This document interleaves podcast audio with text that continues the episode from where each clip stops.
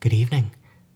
You're listening to QTLY-FM, which is the patron-exclusive feed for Quietly Yours, where our supporters get to hear bonuses, including exclusive stories and behind-the-scenes content. You're listening to the free version of the feed, where we'll post occasional highlights, and to hear the full version, you can sign up to support Quietly Yours at patreon.com/quietlyyours. But, for now, enjoy this bonus story, which we call The Ghost Signal.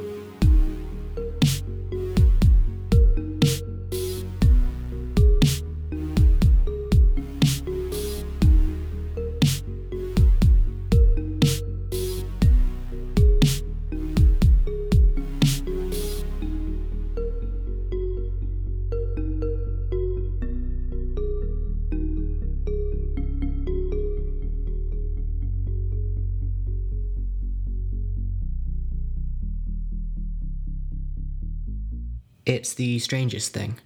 When you move into a new house, it feels like a totally blank slate. You almost take that fact for granted. But a lot of the time it's not. A lot of the time you're stepping into someone else's footprint. How many times have you stood in the exact same place as the previous owner of your house when you're cooking? Do you sleep where they slept? It's morbid, in a way. And maybe that's why we don't like to think of it. In my case, it had been a full month after we moved in, just as we were finishing up the last bits of the move, that my wife suggested we move some of the remaining junk to the attic. The attic! Of course, we have an attic. I knew that, of course, on paper. But when she said it, it struck me like a hammer that I was the owner of an attic now, and yet I'd never seen it. It just got bumped off the to-do list, I suppose, during viewings and negotiations. There were too many other things going on. No one had time to stop and start asking questions about the attic. I wasn't expecting anything as I climbed up there for the first time. No one's going to leave anything valuable behind. I was just hoping it would be empty, that the previous owner had cleared out their junk instead of leaving it to me. But I slid the door aside, took another step up the ladder, and poked my head into the dark, dusty room. I shone my flashlight into the darkness, and my face lit up with a grin. There was junk, of course. A bunch of empty old boxes, some Christmas decorations, garbage to dispose of, but I didn't care. My gaze was fixed on a small, grey cube that sat on an overturned cardboard box that dipped in the middle from the weight. On the back and side were grills in the black plastic, and on the front was the curved grey of a CRT screen, heavily coated in dust. It didn't have the shine that I'm sure it once had. But I was thrilled nonetheless as I stared, thinking to myself, I haven't seen one of these in years. I had a small, cramped office in that house. I knew the television would be junk to anyone but me, so I dragged it into the office space, where it would be out of the way. I wasn't exactly sure what my plan was. We didn't have a VCR or anything. We didn't even have a DVD player anymore. I did wonder if I could get the PlayStation hooked up to it, get some kind of picture. Well, that's if the TV even worked at all. I knew that I'd probably end up throwing it out in the end, but I still wanted to see if I could get it working first, just out of some sense of nostalgia. So I got it set up in my office space, plugged it in, and turned it on. The sudden, annoying, high-pitched screech was unmistakable, and then snow! Horrible, fuzzy grey snow. Not the most exciting thing, sure, but it meant that it actually worked, and I might be able to get something hooked up to it. So I searched the house, but I had nothing suitable. So I had to wait a few days until I was next in town, and then I picked up a cheap DVD player. I headed into the office that night to see if I could get it working. The office was still a mess. Papers and books everywhere, and the tiny sofa that I moved into the corner was hidden beneath junk. So I dragged the TV set down onto the floor, then dug out an old DVD out of one of the boxes of junk that surrounded me. It occurred to me at this point the irony of a box of old DVDs in a house with no DVD player. Strange, the way we mindlessly hoard. I got everything hooked up, turned on the TV, and found myself looking at something. A shape, a vaguely human one, moving around on the screen. Too much interference to really make out any details, which didn't really make any sense. Not for a DVD. And then I realised that I hadn't even turned on the DVD player. The TV was picking something up over the air. Well, that was odd. Analogue TV signals were shut down a long time ago now, 2009, around this area. And this TV set was old. Early 90s, maybe? Way too old to be picking up a digital signal. And besides, the interference was definitely analogue. So then, where was this signal coming from? A pirate station, maybe? I started jiggling the dials, trying to improve the image, but it was to little avail. The signal must be too weak, I figured. Where could they even be broadcasting from? I wondered. A mystery for another day. The TV's built-in antenna was this paltry fold-out thing, probably no good at picking anything up. A roof-mounted aerial would do the job, but that would be a little bit too much effort, so I picked up a portable antenna and came back to the TV set a week later to see if I could boost the signal and get a better image. That's if the signal was still being broadcast, anyway. I turned on the TV, and there the image was. Well, not the same image, but an image nonetheless. I hooked up the external antenna, moved it over to the window, and I must have spent half an hour contorting into all sorts of strange shapes trying to get better reception. In the end, I had to hang the thing from the curtain rail. But it worked. Sort of. The image was black and white, although the TV was a colour one, and judging by the outfits, the clip was from an old movie or an old TV show. Why would someone be broadcasting this? My curiosity was piqued, but there was little I could do to get answers. Not yet, anyway. When I came back to the TV a few days later, there was another black and white broadcast being picked up. I tried a bit of Googling, see if I could find any information about nearby broadcasts, but nothing. There wasn't much else I could do, but well, for some reason I just couldn't let it go. I managed to pick up an old VCR from a thrift store, and I started recording the broadcasts. It was around this point that I started to wonder if I was becoming a little bit obsessive, but I wanted to know more. Wouldn't you? I spent about a week then collecting recordings, setting off the recorder whenever I had a moment and leaving it until the tape ran out. At the end of the week, I sat down to look through the tapes, but it didn't take long. It became pretty clear as I fast-forwarded through the first tape that the broadcast was on a loop, repeating every 90 minutes or so. It was a movie. There was no sound, or at least what sound there was far too distorted to be able to make out anything but the occasional word. That made it pretty hard to understand what was going on at any given moment. A few scenes, though, came through fairly clearly. In the first, a blonde woman retrieves a pair of gloves from a drawer, but the look on her face is one of complete shock. A discovery of an affair, maybe?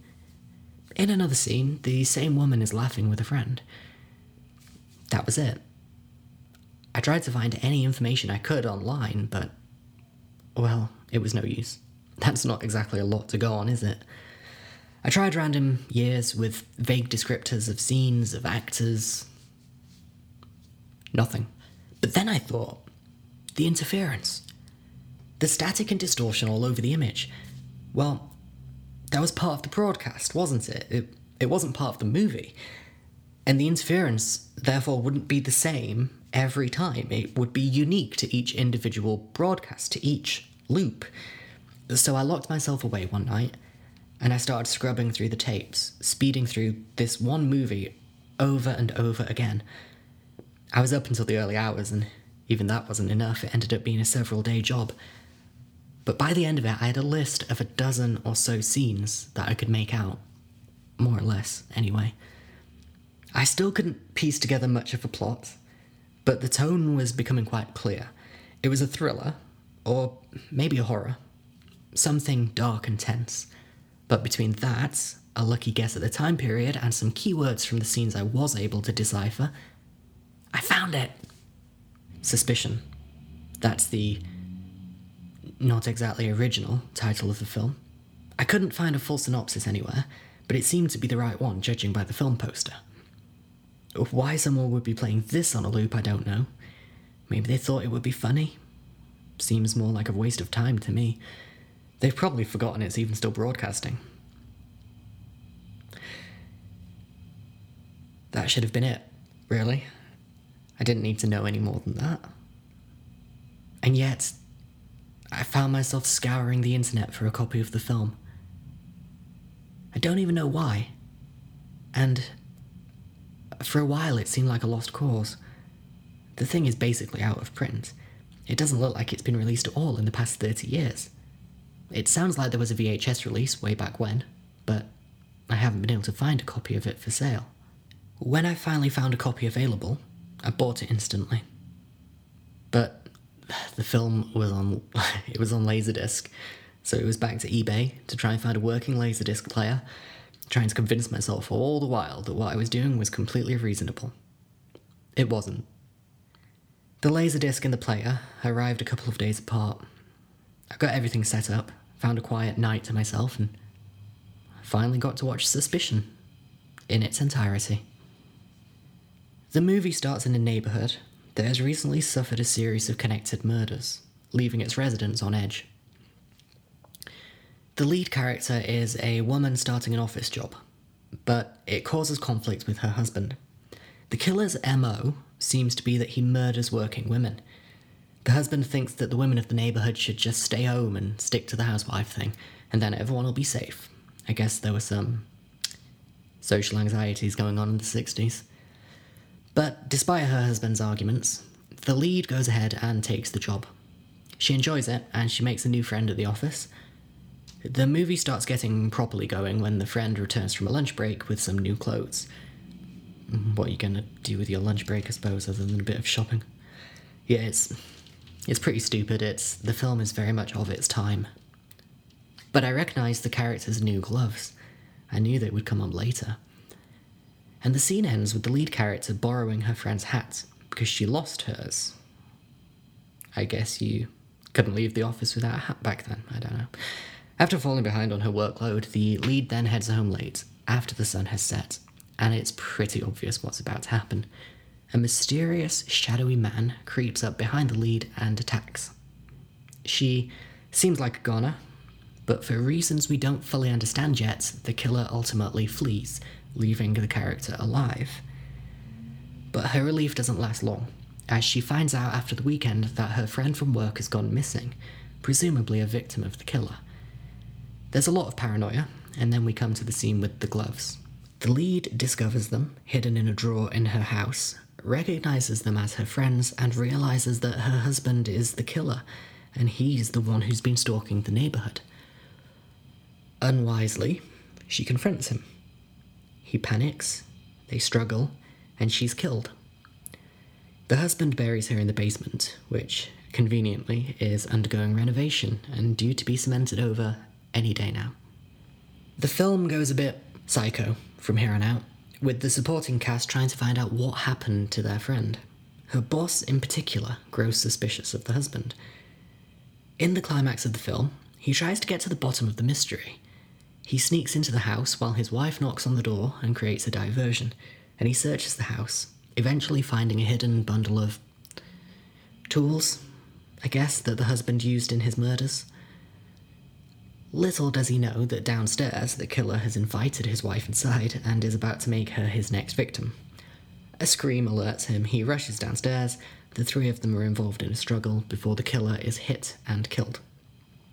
Later, the body is recovered from the basement, and the film ends on that gloomy, bittersweet note. I tried to forget about the film from that point on. But as the days passed, well, it was still there, at the back of my mind, this annoying little thought that wouldn't go away. There were still questions. Who was broadcasting this film? Why this film in particular? How did they even get a hold of a copy? Was it taped off a TV broadcast? Is that why the picture and the sound are so messed up? I wondered. Warped by repeated copying. I didn't know if I'd ever find answers to any of this. But now that I knew the title of the film, its year, its cast and crew, I knew more information than I'd ever had. And maybe that would help me find something about why it's being broadcast here specifically. So I returned to Google in the hope of finding anything. But there was nothing. At least, not until I stumbled across an article that mentioned Suspicion. The article wasn't about the film itself, but rather the star, Marigold Harper, a nickname she embraced as a stage name, so named thanks to her habit of wearing the brightest of yellows across her entire wardrobe.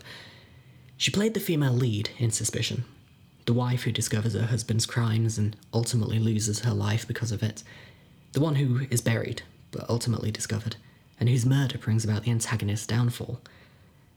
But, as I said, the article wasn't about Suspicion. It wasn't even about Marigold Harper's life, but instead about the sad way that it ended, or is presumed to have ended anyway. Marigold was by all accounts headed for success in the film industry, but it came to an end when she disappeared off the face of the earth following her third movie. To be honest, I think her budding success is overstated. She didn't do many movies before she vanished, and those that she did complete didn't seem to have been particularly successful, or to have stuck around in the public consciousness. Sadly, I think Marigold's disappearance is the reason she's remembered.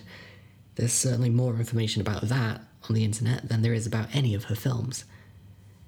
The basic gist is that Marigold Harper failed to show up to work one day, and when the studio chased it up, her husband confessed that he hadn't seen her in 2 days. Police became involved and the husband was questioned. But according to him, the marriage was on its last legs anyway, as Marigold fell deeper and deeper into a wild, alcohol-filled lifestyle, often not returning home until the early hours of the morning. And when Marigold didn't return at all one night, the husband said he didn't think much of it, that he thought she'd perhaps had enough and decided at last to leave the shackles of her normal life behind and pursue whatever it was that she was out chasing every night. This seemed to be enough for the police, or at least they had no evidence that there was anything else going on or that there was anything amiss with the husband, and they had no other leads. They would never get any. The case died there, and Marigold's disappearance would remain unsolved. All of this did solve one question, though. Marigold lived and disappeared and, in all likelihood, died right here in this neighbourhood. So that's it. That's the answer.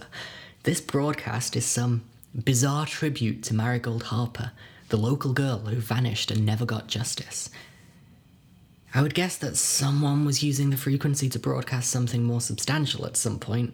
Maybe back then it was a pirate station or something. But for whatever reason, I guess they stopped and decided that their final act would be to leave Suspicion playing on a loop as some kind of homage or tribute to Marigold. That made sense. More or less. It made more sense than I ever expected to actually get out of this mystery. That should have been satisfying. It should have been enough, and I should have been able to rest easy. But that night was an endless stream of nightmares, and I found myself consumed by the mystery of exactly what happened to Marigold Harper. I was firmly down the rabbit hole. At this point, obsessive would have been quite an understatement. I had tapes upon tapes, several home video appliances, and a giant stack of papers on my desk, printouts of every article, every book, every scrap of paper even tangentially related to Marigold Harper and her disappearance. That was the point that my wife called me out. Told me that I was losing it, that I was unravelling. She was right. I'd barely slept for days, and when I did sleep, I dreamed of the movie. Oh, she was right. But I was exhausted, and I snapped at her, and I retreated to the office. I turned on the TV. It was still playing the movie, the scene where Marigold's character finds the gloves. And then I collapsed onto the small office couch, and I slipped into unconsciousness. And then the rest of the night, it's all a bit of a blur. I remember it kind of how you might remember a dream. I rose from the couch in a daze. It was like I was sleepwalking. I grabbed a large hammer from the utility cupboard. I headed down to the basement, and I started hacking at the concrete, as though lost in some furious trance, and I hit, breaking and smashing my sore and bleeding hands, pulling away chunks of concrete until they grasped at fabric, bright yellow fabric encrusted and embedded deep in the cement.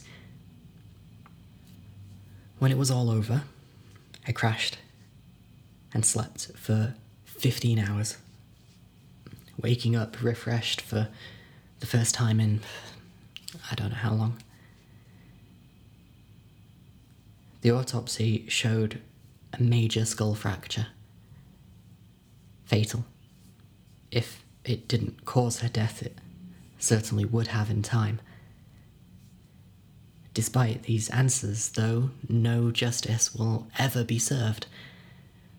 Marigold's husband left the country for Australia just 6 months after she disappeared. Now we know why, of course. He lived out the rest of his life there, dying a free man in 1986. I guess it doesn't matter, not really. At least we know the truth now. And the story got a lot of press coverage, which brought significant attention to Marigold Harper's underappreciated career. Suspicion is now on BBC iPlayer, getting more viewers than it's had in nearly 80 years. I even hear there's a Blu-ray release in the works. I think I'll stick to the Laserdisc. As for the TVs, well, the signal's been dead since that night. Nothing but snow on the screens now. And thank God. There is nothing I would rather see on that screen than 525 lines or dead air.